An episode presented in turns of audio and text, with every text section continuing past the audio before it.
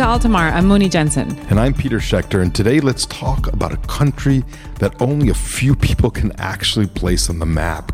Guyana is the teeny English speaking country in South America that is seemingly on the verge of a massive, I mean massive change. And why are we talking about this unusual former British colony, which considers itself part of the Caribbean, has less than 800,000 people, and has borders with Brazil, Suriname, and Venezuela? Because, Peter, in 2015, ExxonMobil discovered one of the largest oil and gas reserves in many decades in what is now known as the Liza oil field. And this oil field is capable of producing over 700 million barrels a year. That's a million for each Guyanese.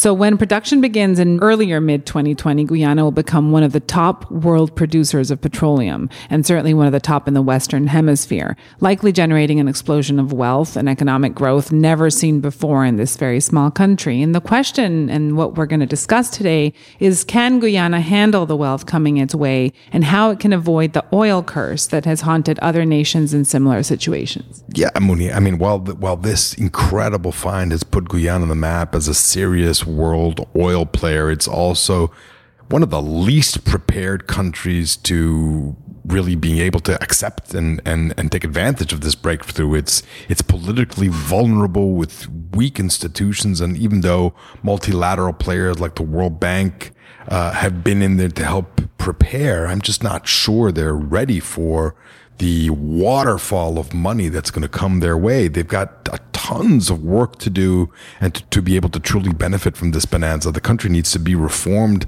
almost from the ground up, and the list is endless from developing environmental regulations, reorganizing its financial system, building appropriate infrastructure, creating laws that can guarantee the honest management of this explosion of investors and cash flows and development coming its way. And so the, you know, I think the other question is, can the country find a way for this boom to benefit the people of this country in a sustainable way. And, you know, other countries have done it before in the developing world. I mean, it's not, you know, breaking any uh, major barriers here that haven't been done before. But the big question is, can Guyana? I think a lot of it lies on the political climate, which is pretty uncertain. And Guyana could be, as you've mentioned, like many other countries before it, cursed by its own riches. We've talked about the resource curse. And to dive deeper in that, we'll be joined in a few minutes by David Goldwyn, who's a president of Goldwyn Global Strategies, and he's a world renowned energy expert who's published extensively about energy governance and also advised countries. And we will talk to David about the outlook for Guyana, including his take on the appropriate role for governments and for the private sector in these resource rich countries. But first, a little context. To say this is a huge oil find is definitely an understatement, Peter.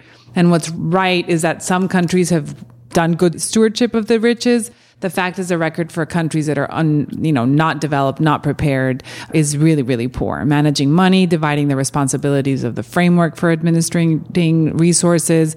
Uh, dividing up the responsibility between investors and the public sector, executing plans for sustainable economic development. Those are all challenges that any developed country in its shoes will face, and you know, let alone a small, poor country with an unsophisticated system like Guyana. It's especially risky.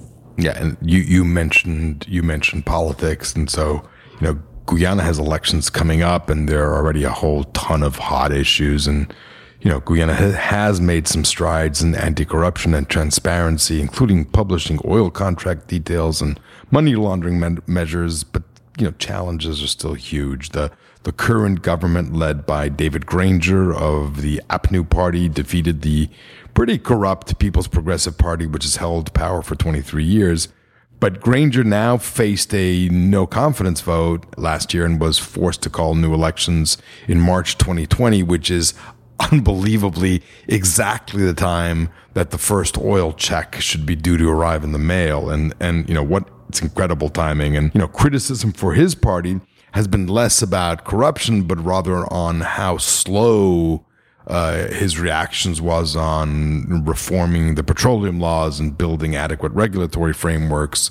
So, you know, while one party was corrupt and maybe made decisions quickly, his party is less corrupt, but they don't make decisions. So it's it's a it's a tough situation in that country. And to add to things and the potential success of Guyana as an oil and gas powerhouse is the fact that it has a long border with Venezuela, which is, of course, the global poster child for doing things wrong in governance of its oil resource, especially recently. And there's already a border dispute between the two nations. Maduro contested some of Guyana's oil fields and sent gunboats to block ExxonMobil's explorations.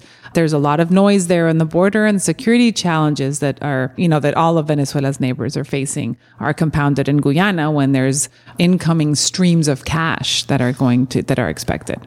Sure, the Guyanese are understandably overjoyed with their soon to be riches, but Muni, this can go both ways. Either Guyana's government gets its act together, takes advice from multilateral organizations who've seen similar scenarios before, and continues to work on transparency and on tackling corruption, or the country could become the next victim of corruption, resentment, and instability. And to help us analyze these scenarios, we're joined by David Goldwyn, president of Goldwyn Strategies LLC, and a recognized thought leader, educator, and policy innovator in energy security and extractive industry transparency. For years, I've said to David that he's my energy guru. David served as the U.S. State Department's special envoy and coordinator for international energy where he conceived and developed the Shale Gas Initiative and the Energy Governance and Capacity Initiative. He previously served as Assistant Secretary of Energy for International Affairs and as National Security Deputy to U.S. Ambassador of the United Nations, Bill Richardson. Importantly, he advised Statoil, Norway's national energy company, now known as Equinor, one of the world's most successful and transparent stewards of energy. David is published everywhere on topics related to energy security and transparency. David, welcome to Altamar. Delighted to be here. So, can you just start, David? But Guyana is a teeny country, but it's about to be the newest petro state. But I mean, it's actually going to, it's more than just a petro state. It's like a little petro giant. So, can you just give us a sense of like the size of the find and just how big is it really and what, give us a context here? So, in absolute terms, um, so far, Guyana's had 14 discoveries, and their reserves are estimated at about 6 billion barrels. So, in terms of, of absolute quantities, that wouldn't crack the top 20 of oil producers. Venezuela has 300 billion barrels. But on a per capita basis, it's enormous because Guyana has 800,000 people. Today, they have the per capita income of Tonga, but by 2024, they'll have the per capita income of Brazil. So it's it's a big deal, and frankly, they're just at the front end of the uh, the exploration phase. Uh, the other the other metric to keep an eye on is money. So they're going to have 120,000 barrels of production, probably starting in March. Um, they're going to get about 300 million dollars uh, a year. But by 2024, when production ramps up to about 600,000 barrels a day, it's going to be five billion a year. That's a big jump.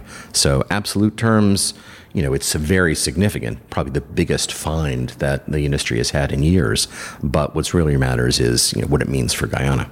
It seems like it's vulnerable, David, a country that's a poor former colony with a kind of weak government. It can either thrive or collapse under this massive oil hurricane. What is the homework that the Guyanese have to do in this short, short time to prepare when, for when the oil checks really start pouring in? Well, Muni, you've hit on really the you know the the key risk there, and I would say Guyana really is a country uh, at risk.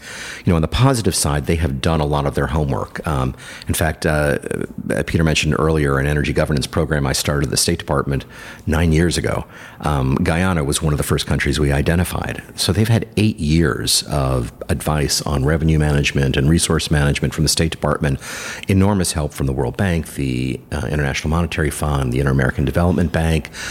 Uh, you know, NRGI, the you know the National uh, Resource Institute. So they've gotten a lot of advice. They've thought about having a sovereign wealth fund. They've thought about a public accountability board. They've thought about a, a petroleum law, but they haven't implemented it yet. And that's really the challenge. None of these. They've they um, they have established the sovereign wealth fund, but not staffed it. One house has passed the petroleum bill, but it hasn't become law. They have a public accountability board, but they haven't staffed it. And I'm, you know, I'm, I'm sympathetic because it's a small country. It's a very thin bench in the government. And so there aren't a lot of people. But the problem is, you know, the money will come, probably not enormous amounts in March, but it's starting to come fast and they haven't implemented yet. And, uh, and that's the real risk. There are elections coming up, which the government had to reluctantly call exactly or just about the time in 2020 when the oil money is going to be pouring in. How do you protect a government like this from corruption? And then what is your assessment of the current government, which seems to have implemented transparency programs and is pretty high marks for uh, not being corrupt, but also very low marks for being very not ineffective? Yes, you, have you've really hit the hit the nail on the head. I, I, let me start with the with the government. I mean, uh, uh, President Granger himself, you know, is uh, David Granger is um, is you know a person of very high integrity and known to be honest. Guyana ranks 37 on a scale of 100 uh, for corruption under Transparency International's um, uh, rankings. So the you know the an, an honest government that has been slow to make decisions. Um, and it's also been an inclusive government. Um, Guyana has sort of an Afro-Guyanese and an Indo-Guyanese, you know, population. The Indo-Guyanese ran the government for many, many years. There were accusations of corruption, but they also weren't very inclusive. This government has been very inclusive um, but but also slow to make decisions.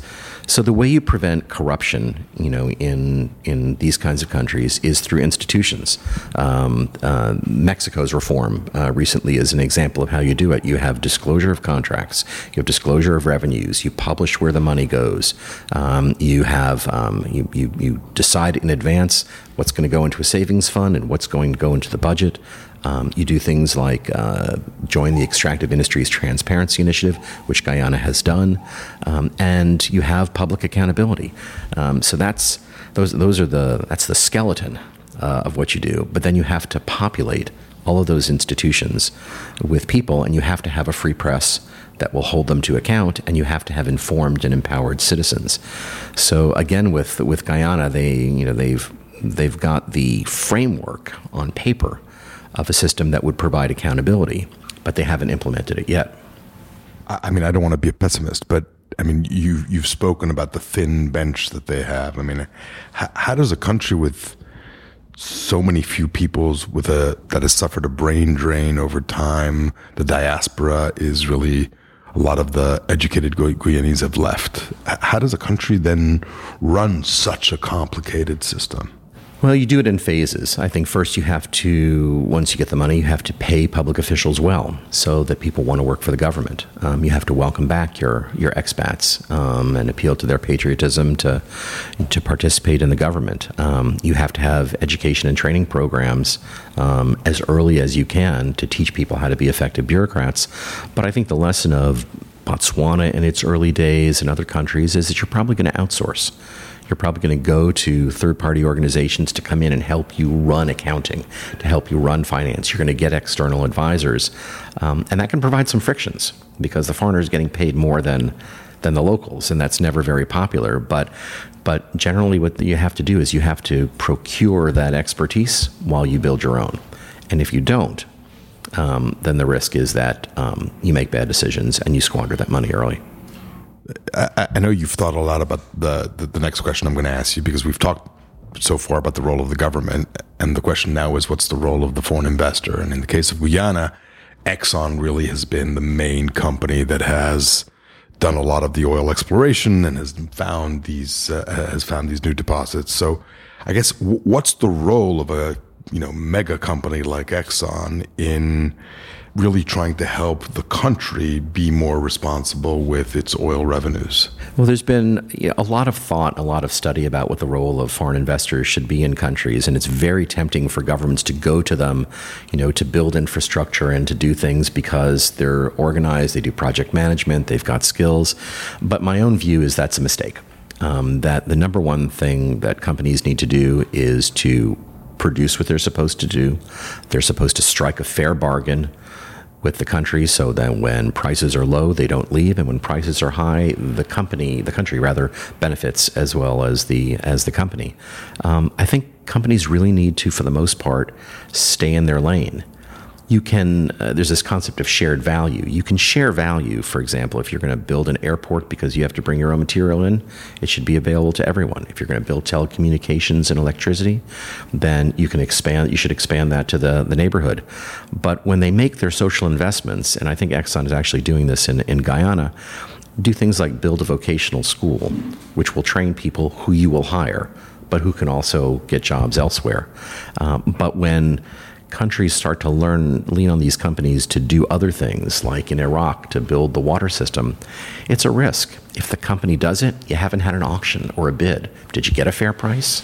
Is it being it's being you know or how do you pay for it? If you pay for it out of what they call cost oil so the company is paying itself well, then when you actually get to doing that, the country's like, where's the money? Oh, we're paying for the electricity system you had us build. So it's risky for the country, it's risky for the company.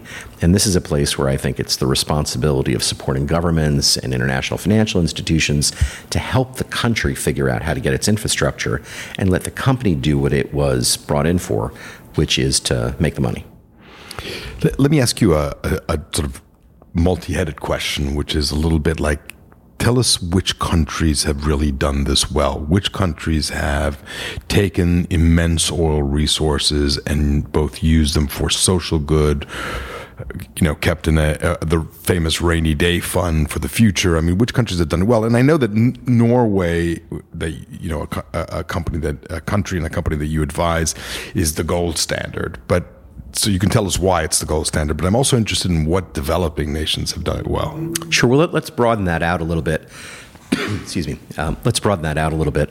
Uh, for countries that have produced resources. So you could look at um, Chile with copper, uh, Canada with oil, Botswana with uh, diamonds and, and other minerals. And those are all countries which have done well with their resources. But some of those, like Norway, and to some extent Chile, were somewhat industrialized countries to begin with. So they had an educated workforce, they were used to running an industry. Um, Botswana was different. Uh, Botswana didn't have that experience. Uh, and they had a tribal culture which respected property rights, which was very inclusive, uh, and they had enlightened leadership. You know, they had a, a, head of the country at the time that they discovered all this wealth, um, and all of the wealth was in his province, and he established a system which shared it with the whole country. And, uh, you know, so I, I, think the enlightened governance is probably the single factor that makes the biggest difference. The two other big baskets are macroeconomic management and political management. So, uh, on macroeconomic management, the resource curse is essentially the overvaluation of the exchange rate and basically the atrophy of all the other industries which employ people, including uh, agriculture. So actually, there was a study by the OECD that said for every uh, 10% increase in oil share, countries suffered a 7% decrease in growth, a decrease in growth despite it's, that well. It's unbelievable. And so, you know, the lessons there are don't spend all the money. So a fiscal rule says a certain amount of money will go into the budget and the rest will go into a fund. That fund could be for future generations. It could be for pensions. It could be for infrastructure. Uh, it could be just for a future generation. But that's that's job one accountability is job two anti corruption is job three. And if you do that, and Guyana is actually doing this, they're going to, of the 300 million they're going to get in their first year, 100 million is going into the budget, 200 million is going to go into this, into this fund. Um, so that can keep you from destroying all the other employment uh, generating industries. But the other part is the political part, and that's harder because there's this concept of the rentier state, which is that uh, the government owns the resource, a foreign party pays the government, so you don't need the taxpayer anymore. You don't really even have taxpayers. And the temptation is to give everyone everything for free. And so the government doesn't need the citizens anymore. It's got another source of income. And so that's where you get this tilt to autocracy or sometimes to fighting wars with your, your neighbors uh, and where you get the corruption because the government is where all the money is. So everybody wants to be in the government and get their share. Beating that is hard. Um, you know, so Norway has done that essentially by, you know, by by making sure that the money doesn't stay in the government, or at least it's putting it in the in the fund. Um, but uh, but that really takes leaders who are committed to growing the country, uh, and that's a little bit rare. And I think that's that's what's going to make the biggest difference for Guyana. There's been there's been some experimentation at the World Bank with some NGOs, particularly in Africa, on basically countries that have these sudden resources simply handing over certain amounts of cash to every citizen in the country and let the citizen decide how best to spend that money. Is that something that you feel is is a workable solution in general for these suddenly rich countries? I think a direct transfer is part of the solution. Of course, in our own country, we have Alaska, which has, you know, and Alaskan citizens have gotten a direct payment for years. I think in a, in a developing country, some of the money needs to go for development. You have to build an education system, you have to build an electricity system, transportation. If you don't invest in the bones of uh, an economy, you can't diversify.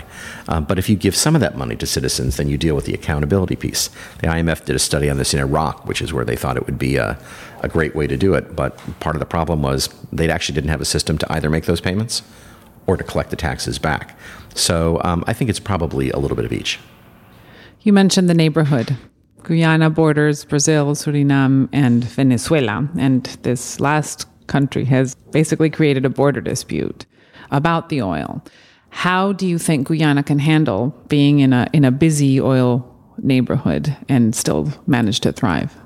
Well, today it has a lot of friends. Um, so I think by my sort of respecting international arbitration and international resolution of that dispute. They have the rule of law on their sides with U.S. investors and now probably seven or eight other investors from other countries.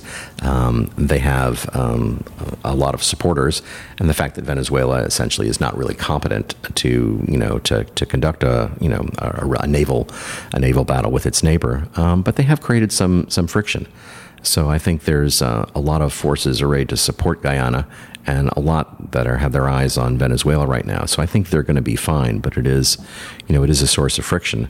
Um, I think the you know the the temptation, you know, over time is as Guyana becomes wealthy, um, whether you start to see migration issues or other issues put pressure on the country. Many people have said that this new finding and this new very thriving Guyana is going to change the face of the oil, the world of oil in the Western Hemisphere. What does the structure of the worldwide oil market look like to you in a few years? In my view, the Guyana find is not a market moving um, event you know, we have, you know, I think the, I don't know what the global consumption is today, but it's sort of somewhere around 90 million barrels a day. Um, so it's an enormous market. And even if it produces 600,000 barrels a day, which puts it in the category of sort of, sort of Ecuador or something, it's probably replacing declines in other areas or countries that we have under sanctions. So it's a very important step in the diversification of the oil market to have a new producer, um, but it's not, not a market moving event. So just a Guyana and maybe a regional moving event? It is. I mean, it's enormous for Guyana um, because they really do have the opportunity five billion a year in a in a country of of eight hundred thousand um, to completely transform the country and to and they have a national development plan. It's uh, it's a they call it the uh, the Green State Development Plan. So they're looking at sustainable forestry and agriculture and ecotourism and building electricity grid. So it could be tremendous. So it's huge for them, uh, and it will be important for for the neighborhood. I, I mean, I also I was speaking to a Brazilian friend the other day who told me that Roraima, the most northern state of Brazil, is off the grid in Brazil. It, it's not connected to the national grid. It pulls in from Belém, which is about 1,500 kilometers away. But Georgetown is only 600 kilometers away. And so the, the Brazilians are super interested in what's happening in, in Guyana because they think they can pull in electricity and, and, uh, and perhaps even, you know, a pipeline and you know that's a possibility and the you know the the steps that have to be taken for that to happen Guyana needs to have a power purchase agreement. They need to have a plant. They need to have build transmission. They need to go through an awful lot of territory in order to um, you know to put that transmission in. And those are the things where you're going to need enlightened leadership because who owns that land? Do they want that transmission line? Do they want that pipeline? Is there a creditworthy customer on the other side of it? And those are all things which governments have to work out um, with their own citizens and with their neighbors. And that's where you look at all the things that Guyana has to do over the next few years, and it's a big lift. And do they want to do it? I think absolutely. Do they have the talent to do it? Not yet. Do they have the will to do it? Let's see what happens in the next election. Let me just pull right from there and before you leave ask you you know what's your vision for guyana five ten years down the road i mean what do you what would you hope to see happen well, let's see. Let's put um, let's put some numbers on the time frame. So in five years, they're going to start to get those five billion dollar a year checks. In ten years, they will have had twenty five billion. So, my hope for Guyana is at that point, they've got a national electricity grid, they have roads, they have schools uh, and universities to train people on, on not only petroleum management but forestry management, um, that they have had five to eight years of sort of world class support and advice, um, that they have uh, citizens you know, uh, expats who have come back home to take leadership roles and to and to join things, and they um, they have become the model of South America. Um, but what do I think will happen? I think the next five years will be bumpy. Uh, the money will not have arrived. The ramp up will be slow, um, and there'll be another political cycle. So whoever is in power now will not necessarily who's going to be in power when the five billion dollar a year check arrives, um, and then we'll we'll see. You know, we've talked a lot about about Norway, but um, you know, Norway has a model of you know six or seven different institutions, one for safety, one for management, one for policy. They've got a lot of people. Guyana is going to need a is going to have, I think, essentially a, a small, tight team of people making decisions in a timely way. They're not there yet. If they can do that, I think they'll be a big success. If not, in five years or in 10 years, and I hope this is not the case, we'll be talking about how hard it is for countries with resource wealth to turn that into, into real prosperity. David Goldwyn, thank you for sitting down with us today on Altamar. Pleasure. Thanks for having me. You know, listening to David, I'm encouraged. In the beginning, I was thinking Guyana was like destined for failure and corruption and just political upheaval. But really, they've been preparing longer than I expected of nine years of preparation of building the regulatory framework. It looks like they're not as, you know, in a state of improvisation as I had previously thought. Muni, I'm glad that you are the optimist for once. Um, yeah, not and, fair. And, I'm always an optimist. And not- I'm definitely not an optimist on this issue. I mean, I they've been as for exactly the same reasons. David said that they've been at this for 10 years. They don't have, you know, they've got some basic outlines of what a law might look like, but whoever is going to run the regulatory agencies not only doesn't have staff, they don't have offices. I mean, the thing looks like it's so behind schedule. And I, you know, I think he elegantly said that it's going to be a bumpy ride and yeah, I think it's, it's it will be many many years before Guyana gets its act in shape. You know, my my worry is